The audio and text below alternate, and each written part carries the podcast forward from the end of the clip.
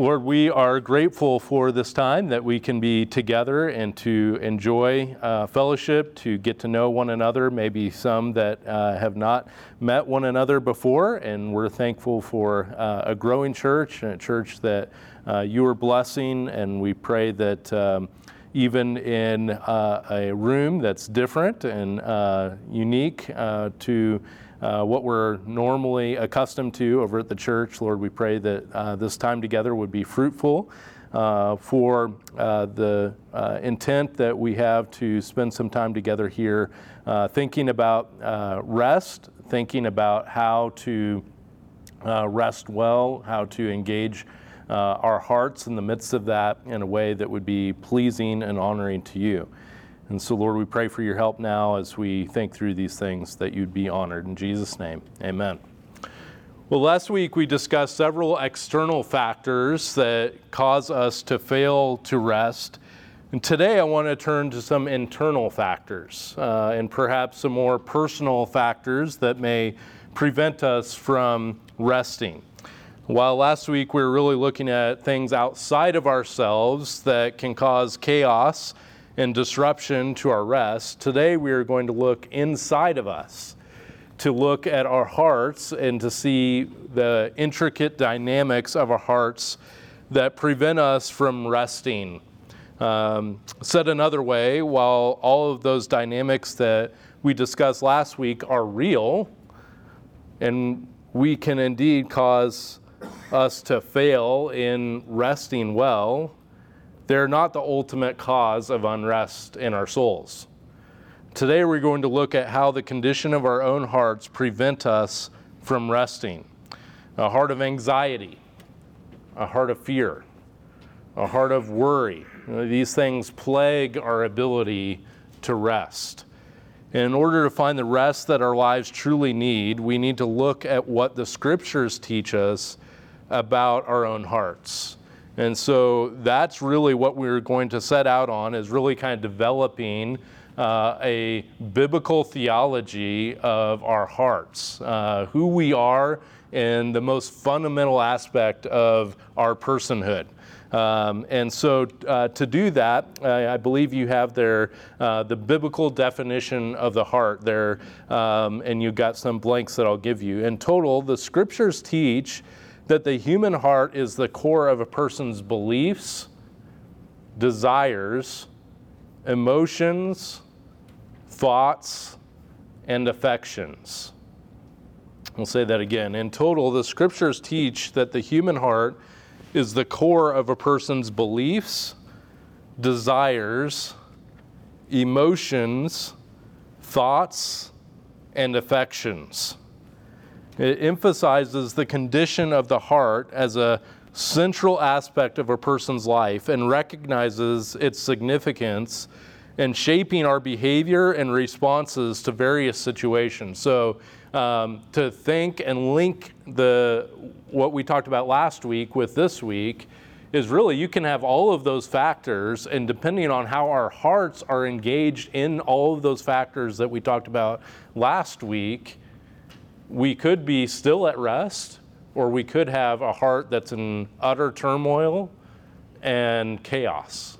It really is first and foremost about how our heart engages with the circumstances and stimulus around us. Proverbs 4:23 says above all else guard your heart for everything you do flows from it. So it's comprehensive to understand the heart that everything else in life flows from the heart. Matthew 15, 18 through 19 says, But what comes out of the mouth proceeds from the heart, and this defiles a person. For out of the heart come evil thoughts, murder, adultery, sexual immorality, theft, false witness, and slander. Uh, so, all kinds of things there, again, kind of giving some uh, examples of the comprehensiveness of what happens at the heart level, is understanding that these things all inevitably flow out of the heart. You could add to that worry, fear, anxiety, these types of things that get our heart really riled up in situations, whatever they may be. Psalm 37 4 says, Delight yourself in the Lord, and he will give you the desires of your heart. Proverbs 23 7 For as he thinks in his heart, so is he. Another way to say that is the things that are happening in your heart are the reality of who you are. Okay, so uh, you cannot, you, even though you may fool those around you, there is no fooling the reality of what's happening in our heart before God. And so, an acknowledgement of if our heart and our mind, I use those terms today synonymously, are thinking things that are making us uh, worry, have fear, have some kind of anxiety, these kinds of things, just kind of a chaotic heart, right? Uh, well, that is the reality of who you really are, uh, of what's really going on inside of you. And even though you know you may be like a duck that just looks like it's so calm running across you know the water, you know what we know about a duck, right, is that even though on the calmness of the the the water top, their legs are just going like crazy underneath, just trying to get a little you know a little ways across the, the pond or whatever it may be, right? Uh, that can be true of our lives as well. We may appear, even by personality, by disposition, that we are calm and we are good. Our hearts might be in utter chaos. And this is important to understand that that heart is the true essence of who we are and what we understand to be true about the nature of God, His Word, His world, the world in which we live, right? Uh, if, if that is what's going on in the heart, there is something, it's an indicator, right? It's like a flashing light that should be going off in your, in your mind and your heart that there's something not aligned correctly with God, His Word, and the world in which we live.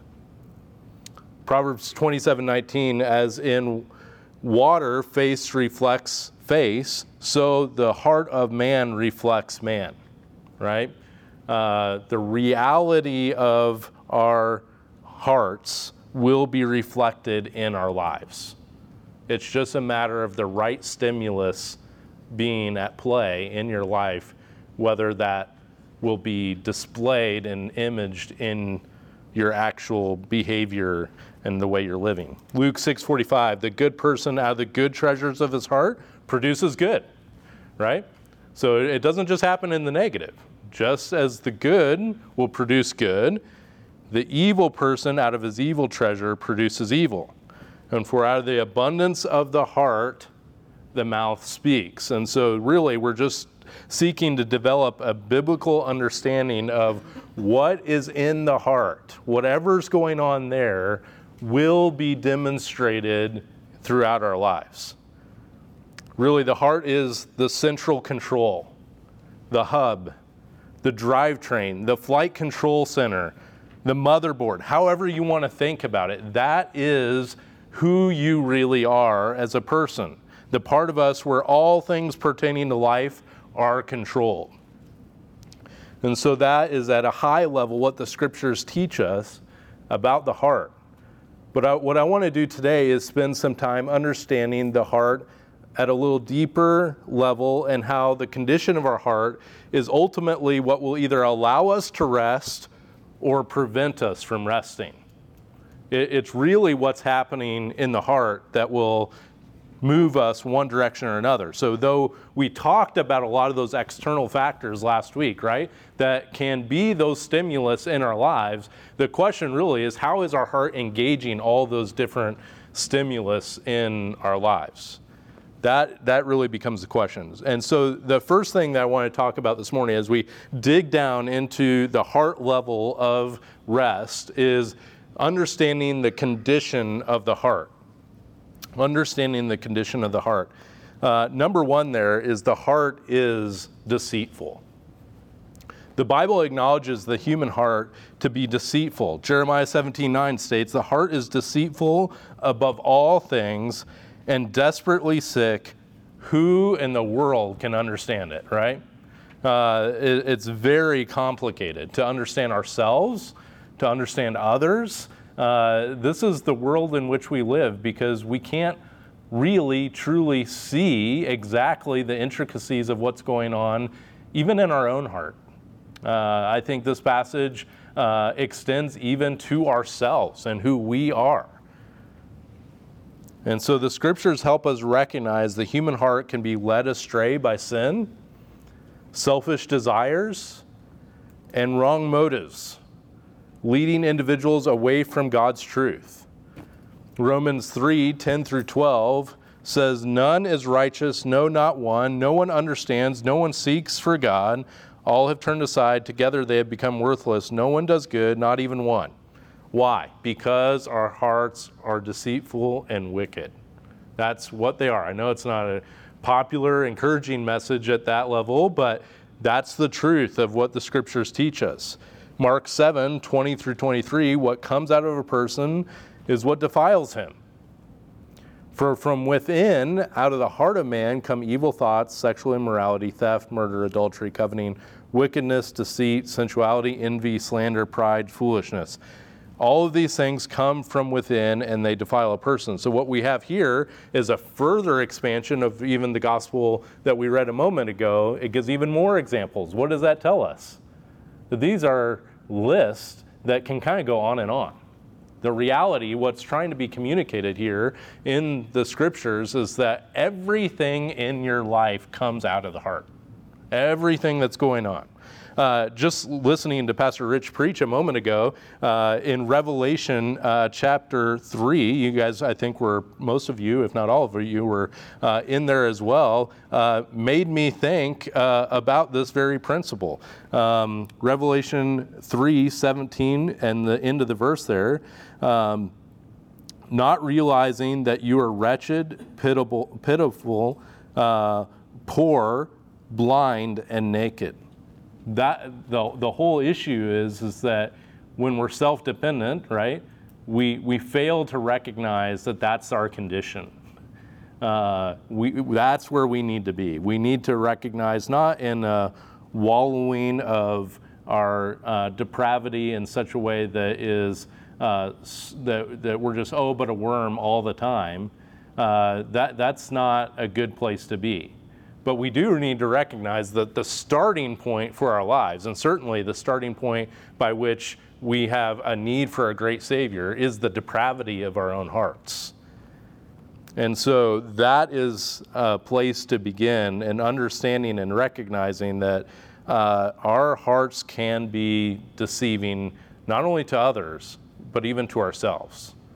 And what we're uh, walking through. Number two, there the heart needs transformation.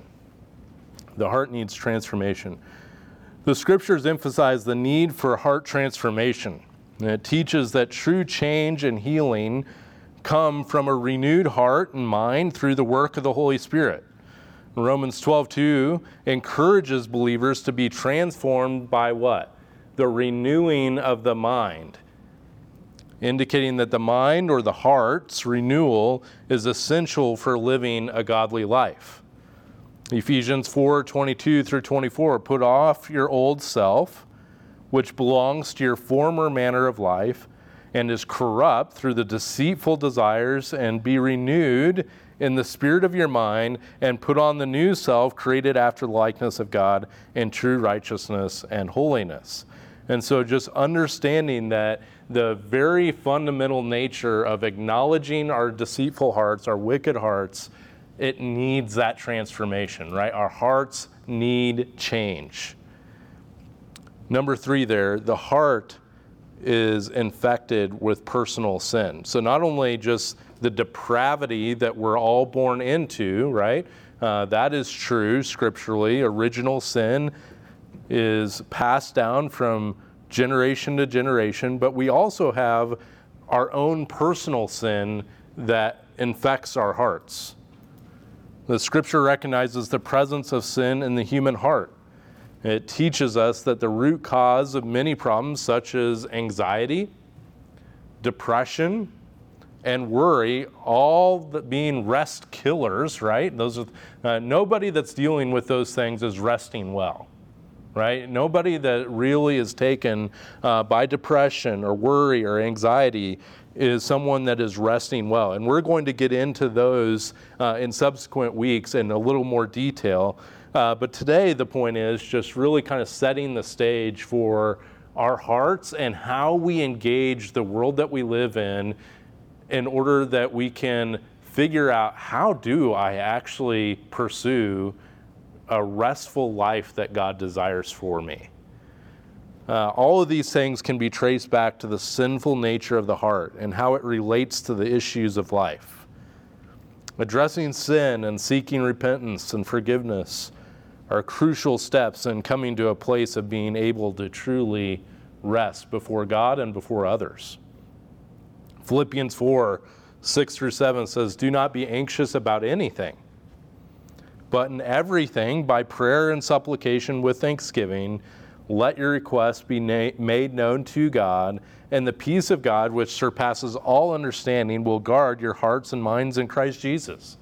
It'll give you rest, right? You, you'll have the ability to have true rest. In 1 Peter 5 7, it's a call to us to cast all our anxieties on Him because He cares for you. Matthew 6, 25 through 27, therefore I tell you, do not be anxious about your life, what you will eat or what you will drink, nor about your body, what you'll put on. Is not life more than food, and the body more than clothing? Look at the birds of the air. They neither sow nor reap nor gather into barns, and yet your heavenly Father feeds them. Are you not more valuable than they?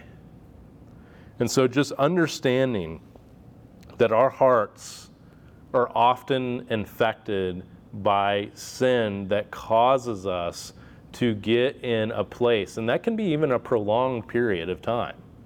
Uh, maybe even lifelong, if you've not had the opportunity to really address it at a biblical level to get to the point where you can seek to have peace and solace and rest in your life.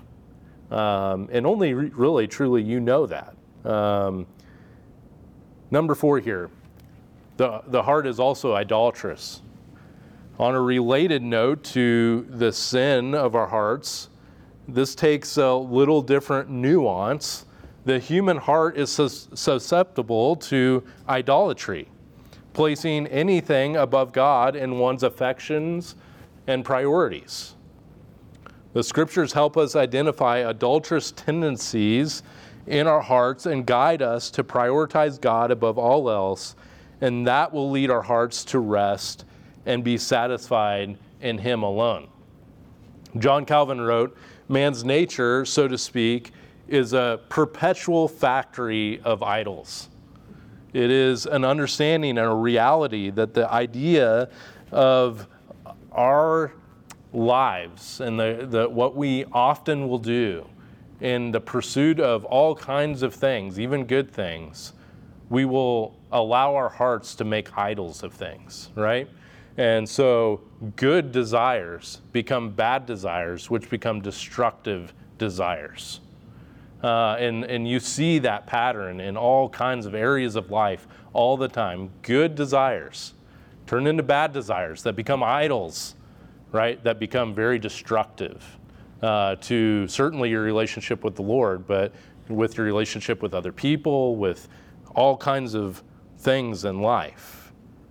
And so the idea behind this phrase that John Calvin mentioned here in his Institutes is that the human heart, in its fallen state, has a tendency to generate and worship idols rather than worshiping the one true God. That's something we should all just be daily aware of in our lives. All kinds of things that that can happen. I was talking to a gentleman in, in uh, the gym the other day, and you know he was asking, you know, do you do you think that this place can be an idol? You know, the gym. I said, absolutely. Uh, we have to be very cautious that things like, uh, especially the gym that we're part of, uh, does not become this idolatrous motivation for our body image, for what we're looking at, what we're listening to, what all kinds of things that even something as simple as a good desire, right? To be to treat my body as the temple of God, to, to take care of it, to steward it well, can quickly turn into something that is bad desire and something that then becomes ultimately a destructive desire in my life. It can happen of all kinds of things. It can happen within our marriages. Good desire, right? Maybe somebody's single. Good desire to be married. There's nothing that the scriptures would suggest that that's not a good desire. That's what God designed us for. Yes, singleness and the gift of singleness exists, but for you to have the desire to be single. But as soon as that moves into a ruling desire, controlling your heart, controlling your life, controlling the things that you do, and it ultimately starts becoming destructive. You fill in the gap in your life, right? There's all kinds of things that our hearts tend to make idols of. And it's just something that we should be very aware of on a constant basis throughout our lives. The concept of idolatry is prevalent throughout the Bible. Uh, John Calvin drew from various biblical passages to support his understanding of the human condition. For instance, in Romans 1 21 through 23, uh, Paul writes, For although they knew God, they did not honor him as God or give thanks to him. I think a lot of times we think about this passage as like the total reprobates out there, right? Uh, that, that don't do that. Uh, that they don't honor God, and so therefore uh, they they don't give thanks to Him, and they become futile in their thinking. That is true. That is most true, right? In the depraved, unbelieving, unregenerate world. But we still have that tendency as believers as well. Maybe it's not as pronounced, maybe it's not as obvious in our lives, but we too have that tendency to allow that to uh, take place. And it continues there. Their foolish hearts were darkened, yes, that being the ultimate end. Claiming to be wise, they became fools and exchanged the glory of the immortal God for images resembling mortal man and birds and animals and creeping things. In John, John Calvin's writings, he highlighted that the tendency to replace God with idols is not only evident in overtly physical acts of worship, like statues and different things like that, but also it manifests in desires, affections, and priorities that people place in their lives above God. Uh, this just happens, and, and we have to be really aware of it. When we idolize something, we may become anxious in our pursuit of it, right? I have to have it. When it's an idol, it becomes from good to bad to a demand. I must have what my heart is wrapped around. And so we become, when we don't have it, anxious to get it. And this can lead to restlessness as we constantly strive for the fulfillment and satisf- satisfaction that only God alone should be providing in our souls. And Proverbs 14:12 warns us, there's a way that seems right to man, but the end is the way of death. There's ways that may feel right and good to you. I, I you know, and, and you may even begin in your deceptiveness of your heart, right? Point one, convincing yourself that no, this is exactly what I need. This is what God would want for my life. Of course, this is what you know He would want. But pursuing idols instead of resting in God's will can lead to dissatisfaction and utter emptiness. When you don't have what your heart has gotten wrapped around, you will find yourself often discouraged and disenchanted and depressed. Heart idolatry can lead to skewed priorities. We may prioritize the pursuit of our idols over seeking God and his kingdom first, as Matthew 6:33 says. And this misalignment with priorities prevents us from experiencing the rest that comes from fully trusting in God's provision and wisdom for our lives. We often think that we know better, right? Uh, that, that's often what is happening when our hearts start getting anxious, starting to get, you know, uh, full of worry or fear. Is that there's either something God is giving you, maybe a trial, maybe a circumstance that's not as favorable as what you would like. And we start feeling these emotions welling up in us, right? But there's also the other side. Maybe it's what we're not getting that we think we need or deserve or just desire. And God hasn't chosen to give it to us, so we begin fretting and becoming very concerned about that. These are opportunities where we should be asking ourselves, what is my heart desiring? What is my heart wanting right now that either God is giving me something that I don't like, maybe in my life that's been comfort, right? Uh, I want comfort. God's not giving me that right now. I want just to, to have easy street, right? He's not giving that to me right now. So I'm getting anxious and frustrated and irritable, right? Those things happen in my life. Or maybe God's bringing something uh, into my life uh, that I just don't know how to deal with, right? Um, and and we, we begin to feel those things. All kinds of dynamics that as you feel those emotions welling up in you should be prompters to start asking those questions of your heart. What is, what is it that I'm wanting that I'm not getting? Or what is it that I'm getting that I don't want? And how is my heart engaged in that in such a way that it's making me feel these feelings of unrest of various, various kinds? Number five, the heart is dynamic in its response to past experiences. The scriptures acknowledge that past experiences, including past hurts and traumas, when others have sinned against you can shape the condition of your heart. It's just a true reality. It recognizes the need for healing, for forgiveness, reconciliation, and restoration when possible. From these experiences and guides individuals towards God's comfort and rest.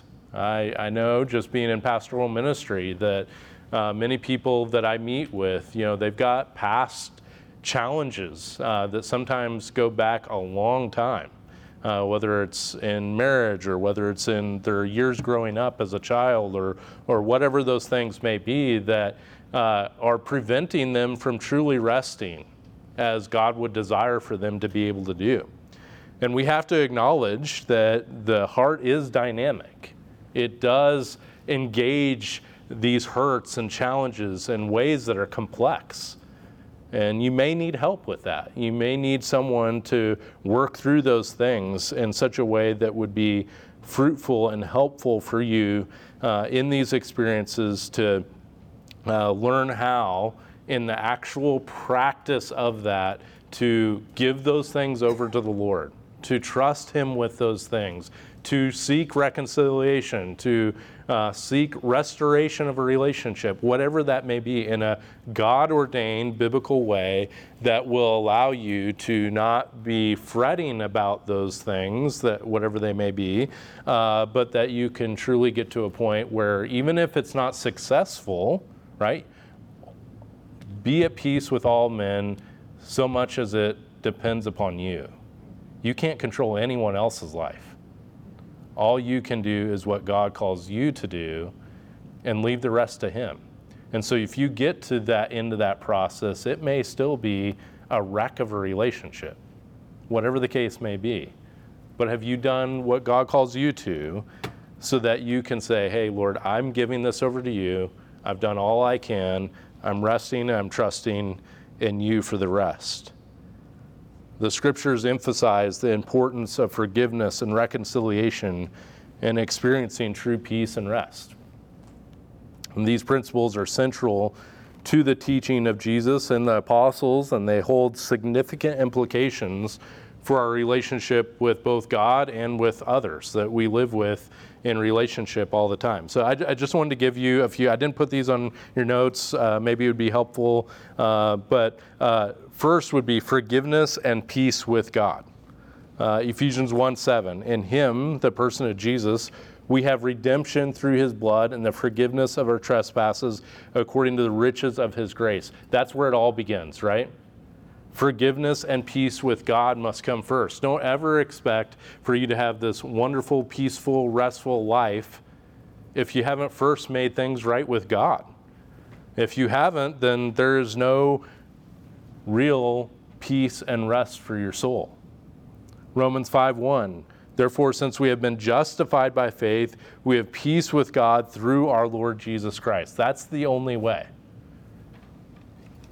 And I would just extend this even this morning to oh, maybe I'm not talking to you, right? Maybe you're working with other individuals that need this kind of counsel in their lives. And through your discipleship and time that you spend with them, you have to first start with where the relationship is at with the Lord.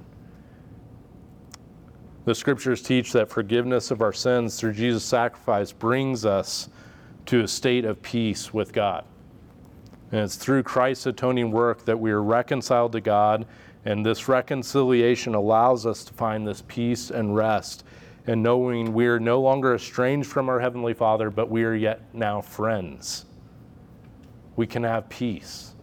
And so if you're working with, you know, family members or others in the body of Christ or coworkers or whatever it may be, that they're seeking rest and you want to help them, you first have to start with evangelizing. You have to help them understand. Now, uh, this may be the, the entry point into their life, but where you're going with them is not trying to fix their situation, right? The, the circumstance that's in their life. You're first trying to help them find peace with God. And that's only through repentance and reconciliation of their life before God. But secondly, here, forgiveness and inner peace. Colossians 3:13 says, "Bearing with one another, and if one has a complaint against the other, forgiving each other, as the Lord has forgiven you, so also you must forgive." Right? And so there's an acknowledgement of, of life that uh, what God's desire is for our lives is to always have a heart of forgiveness towards those who have wronged you. That doesn't mean that you always actually have a transactional forgiveness where they come and seek that forgiveness from you, but you are standing ready at any time to forgive those that have wronged you. And sometimes that happens, that transactional piece happens, and other times it does not. And again, we can't control the lives of others, what they do and what they choose not to do. But what we can prepare our heart for is always being ready to grant that forgiveness to those individuals. Why are we talking about this? Because that is a key piece of bringing rest to the soul of, hey, whatever, it may be a hard conversation, right? But whenever that day comes, if the Lord grants that, I'm going to stand ready to forgive. Why? Because Christ first forgave me. So that's what we strive for. Forgiveness is not just a one time act, but an ongoing attitude of mercy and grace towards others. The Bible teaches that forgiving others is essential for our well being and inner peace of, of our own hearts and souls. Holding grudges, harboring unforgiveness, can lead to unrest and an emotional turmoil, but while choosing forgiveness brings healing and freedom.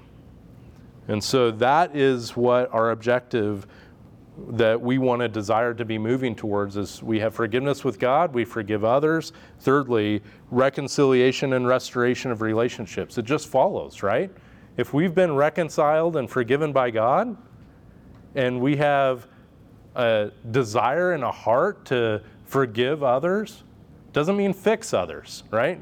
Make sure you get that too. Uh, it doesn't mean that, that just because uh, that, you, that you're holding and standing ready to forgive, it doesn't mean that just because you're ready to forgive them, that's going to fix everything. uh, but you're willing to forgive for the wrong. Thirdly, here is reconciliation and restoration. It, it, it naturally follows. Matthew 20, uh, 5 23 through 24. So if you're offering your gift at the altar and therefore remember that your brother has something against you, leave your gift there before the altar and go. First be reconciled to your brother and then come and offer your gift. The priority here is being placed on make sure that relationships are right before you just trudge through life and think that you're offering great things to the Lord and service and giving and all of these things. You're not. The, the Lord says, I want your heart, not your sacrifice, right? I, I, I want first and foremost that you are allowing the life that you live to be a demonstration of your love for me. So, any sacrifice, any giving, any, that, that's all, you're doing that out of love and gratitude for the Lord and what He's done, not some kind of perfunctory requirement of our life in order to please God. God's either pleased because of the Son, what He's done for us on our behalf, or He's not. Uh, your gift does nothing. It's only showing that your love for him is real and genuine. I want to do this. It's not I have to do this. 2 Corinthians 5:18 All this is from God who through Christ reconciled us to himself and gave us the ministry of reconciliation. This, this is what Christians do, right? We, we, we should be reconciliatory ministers. Uh, because the gospel's going to work in my life, I'm going to do that. I'm going to stand ready personally, and I'm going to seek to help other people do the same. Right? It's not just even for the professionals, it's what we should all be doing. Reconciliation plays a crucial role in our relationship with others and with God. And Jesus emphasizes the importance of being reconciled with others before coming to worship God and highlighting the priority of harmonious relationships amongst each other. And as believers, we are called to participate in the ministry of reconciliation, seeking to restore broken relationships and to promote peace. Peace amongst the brethren, for sure, right? But I think as Christians, these principles follow even for those outside of the body because we have the opportunity to demonstrate the gospel in that. Why would I seek to forgive? Well, because that's what God's done for me. It can be a powerful story, an illustration to somebody that wouldn't understand otherwise why you would possibly stand ready to forgive. The scriptures constantly affirm the importance of forgiving and reconciliation in our relationships with God and others. And by extending forgiveness and seeking reconciliation, we pave a way for inner peace and rest within our souls knowing that we are walking in alignment with God's will and experiencing the power of His grace in our own lives, ready to extend that to others, that's where we stand ready. Number six, uh, maybe the sixth way, the sixth thing to think about as it relates to our own hearts and um, the issue of rest is the heart requires repentance to be healthy. Uh, Courtney and I often talk. I, I, I tell the story that uh, before getting married, I never understood how uh, a marriage could just last like a few months. It's like, man, why did you get married if like you can't make that thing work more than a few months? And then I got married. We got married, and sin started to take place right within uh, marriage, and you know over stupid stuff uh, um, yeah, I'm a hard, difficult person to live with. And uh, loading, how you load the dishwasher and how uh, you do this or that around the house and, you know, these particularities. And, you know, they're all laughing back there because they, Justin and Alana, they know we did pre-marriage counseling with them. They, so they're, they're, they get it. They understand. These things start happening, right, in our lives.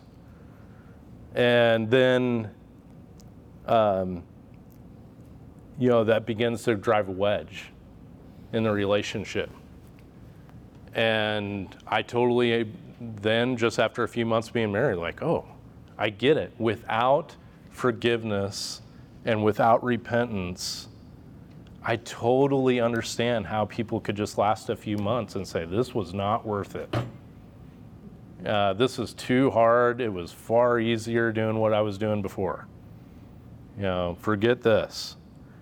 But repentance and forgiveness is like the reset button for relationships. It's when you're willing to humble yourself and acknowledge wrongdoing and ridiculous expectations, right?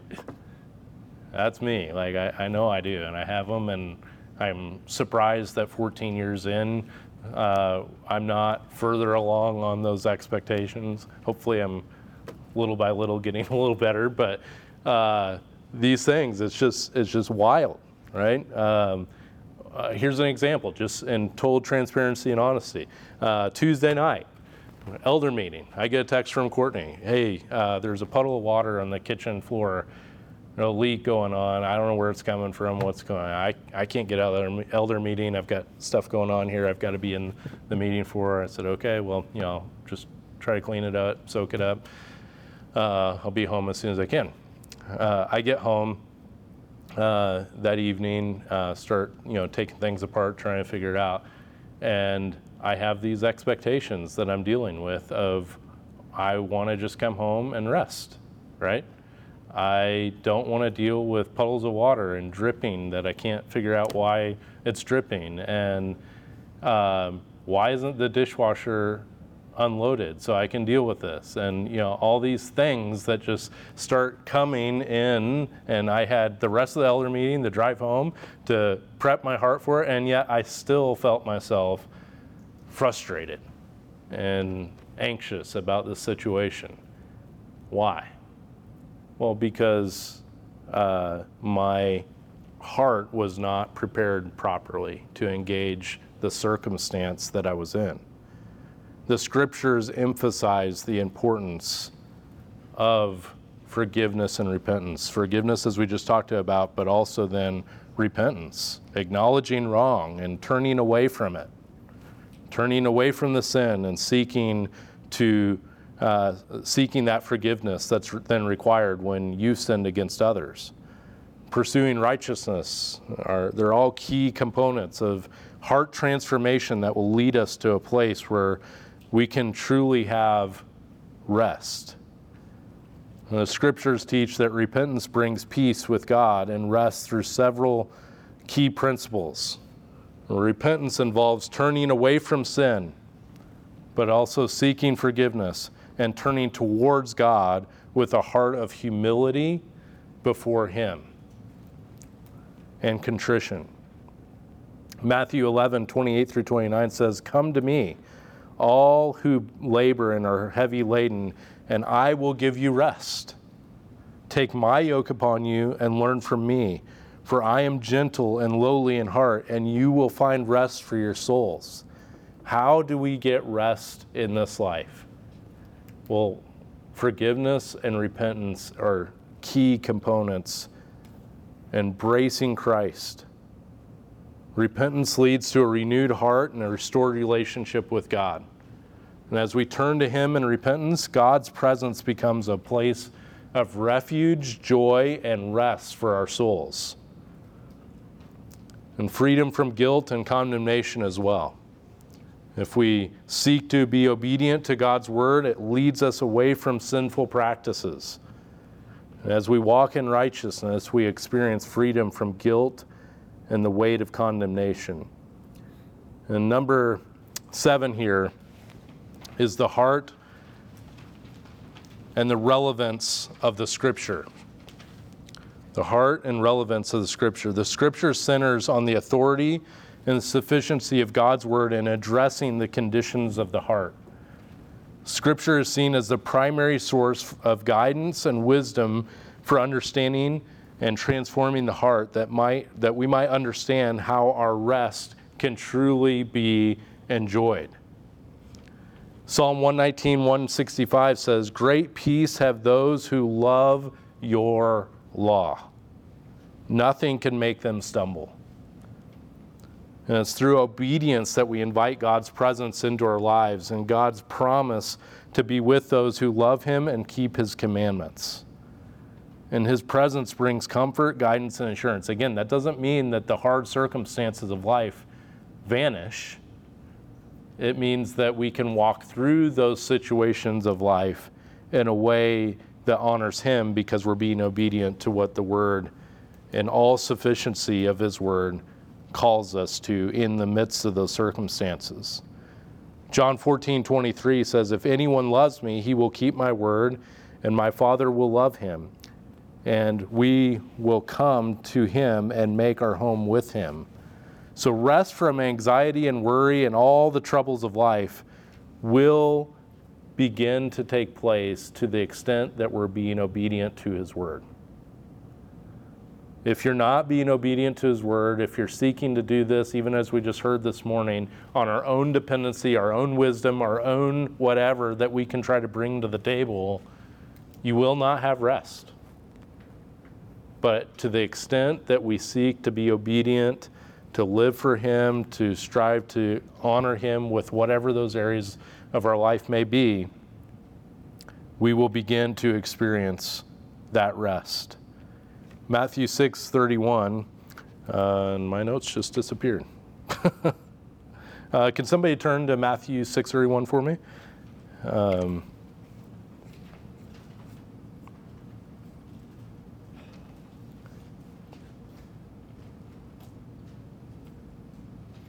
and you can read that when you get there.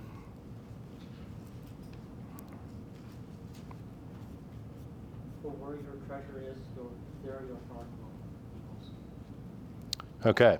Uh, so where your treasure, there your heart will be also. Um, so again, understanding that what we value and what we prioritize in our life, that's where our heart will be. Again, that, that leads us back to that idolatry and that, that concept of these principles of this life that when we are seeking those things and not getting them, it will begin to create worry and anxiety and frustration in our souls.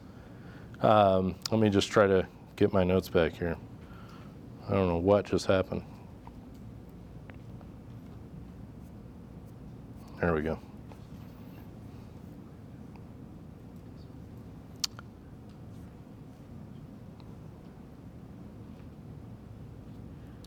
Uh, which, which passage did we just, what, what passage was that? Matthew 6, 21. Thank you Just try to find my spot again here.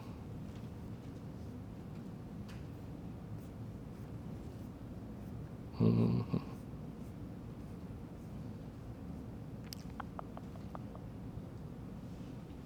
The problems with technology, right? Like we were talking about last week.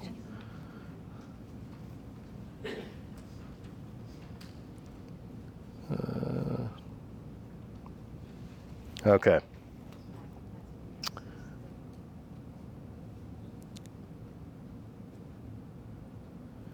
Yeah. Um, was that Matthew 6:31? Is that right? Yeah. Uh, 21. Which one did you want? Um, We read 21. okay.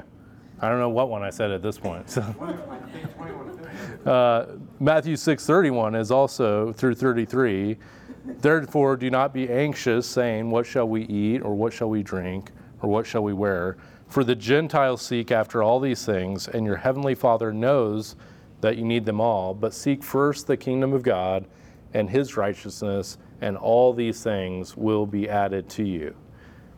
And so, as we obey God's word, we experience the depth of his love for us and understanding of his provision for us. Obedience is an expression of our love for God, and in return, he showers his love upon us, bringing grace and peace and rest to our hearts lastly, here, I just want to talk about uh, the role of the Holy Spirit, and then uh, uh, just uh, as it relates to um, a couple of uh, case studies, if we have uh, time, which we probably won't, but we'll we'll pick those up next week if if not. the heart of the role, the heart and the role of the Holy Spirit. The scriptures also acknowledge the essential role of the Holy Spirit in transforming our hearts. Right Apart from the Holy Spirit's work, everything that we've talked about, even salvation itself, right? The Spirit empowers, He regenerates, He does it. It's pointless, futile without the work of the Holy Spirit. It teaches us that the Holy Spirit convicts us, comforts us, empowers us to be obedient, to live those obedient lives, right? Trying to do it in our own, not a chance. Uh, that will only be a recipe for less rest in your life. If you seek to pursue these things that we've talked about this morning without the empowering work of the Spirit in your life, it will only cause more angst, more frustration, more difficulty in your life. The scriptures are clear about the vital role of the Holy Spirit in giving us rest through various aspects of his work. He's the comforter and helper, right? Matthew 4, uh, I'm sorry, not Matthew, John 14, 26. But the helper, the Holy Spirit, whom the Father will send in my name, he will teach you all things and bring to you the remembrance all that I've said to you. So lean on the Holy Spirit, rest and depend upon the Holy Spirit as your helper and comforter in these times. Sent by the Father and the Son to be with us in his absence. And he provides guidance, wisdom, and brings us to remembrance of those teachings of Jesus and the apostles, the things that have been inspired for us to know. He is our, our help in those times where we are going through circumstances that may, in our own, we may be left to be very despondent, uh, fearful, uh, maybe anxious, whatever those situations may be. Rest in the Holy Spirit. He brings conviction, leads us to repentance. John 16, 8, and when he comes, he will convict the world concerning sin and righteousness and judgment. So he has that work in our hearts. The Holy Spirit convicts us of sin pointing out areas in our lives that need repentance and change. And as we respond to the Spirit's conviction to turn to God in repentance, we experience the rest that comes from being reconciled to Him, as we've talked about. But then there's also inner transformation, right? We have to have this work take place. 2 Corinthians 3 17 through 18. Now the Lord is the Spirit, and where the Spirit of the Lord is, there is freedom. And we all, with unveiled face, beholding the glory of the Lord, are being transformed into the same image from one degree of glory to another. For this comes from the Lord, who is the Spirit. And so the Holy Spirit works within believers' lives, bringing about this inner transformation, right? This is the work that the Spirit is seeking to accomplish in our lives to allow us to live a life of peace and rest within our lives. He does this and he empowers it. Acts 1 8 says, But you will receive power when the Holy Spirit has come upon you, and you will be my witnesses in Jerusalem and all Judea and Samaria and to the ends of the earth. The, the Spirit will do this work in us, not just for our own benefit and, and pleasure and rest, but ultimately that we can live a restful life so that the watching world can see us and say, wow, there is something so different about that community of believers. There's so much, there's something so different about my coworker. I don't know what it is, but I see him walking through this season and he seems restful. He seems like he got good rest last night. And man, look at his life. It's a mess. But yet somehow he's resting. What is going on? And that becomes this powerful witness to all of the world that watches this group of people called Christians to say, wow, the world is in utter chaos. That person's life may be in utter chaos, but yet because he's trusting in the Lord, because he's doing these things that we've talked about today, he is empowering that person to live a life of rest and peace. Uh, next week, what we'll talk about a little bit is I just want to take you through some case studies to begin to apply to three different situations. I'll think creatively. Uh, I, I had one plan for today, but if we have a little more time next week, uh, I think I'll, I'll spend some time uh, doing it in a little different way uh, to walk us through some case studies. And, and we're going to apply the scriptures to say, okay, in these situations, I won't put you on the spot for your life, but I'll use some case studies that, that I've dealt with in my life and say, how is it that this person is getting off track? And how can this person begin to apply the principles that we've talked about to bring rest to their lives? So uh, we'll do that uh, next week, but let me pray and uh, we'll be dismissed with our time for today. Father, thanks for this time. Thank you for your word and the principles found in it that we can seek to live for you in a way that is glorifying to you. Lord, in the midst of much of life that because we live in a broken world, because we live as broken people, and because of the curse of original sin, our personal sin, the sin of others, life can be chaotic. And it can be at times feeling like it's in complete disarray. But Lord, through your word, through the work that you do in our lives, we can have rest. This isn't just hypotheticals. You've actually given us your all sufficient word, the work of the Spirit in our lives to accomplish these things. Lord, you've also given us each other that we might encourage each other in this life towards this kind of restful life. We pray that uh, we would be willing to engage and help one another, uh, Lord, in, in the midst of encouraging one another and in the midst of uh, challenging and even correcting one another, whereby uh, we may be off track. And we pray that you would be honored even in that. We pray these things in Jesus' name. Amen.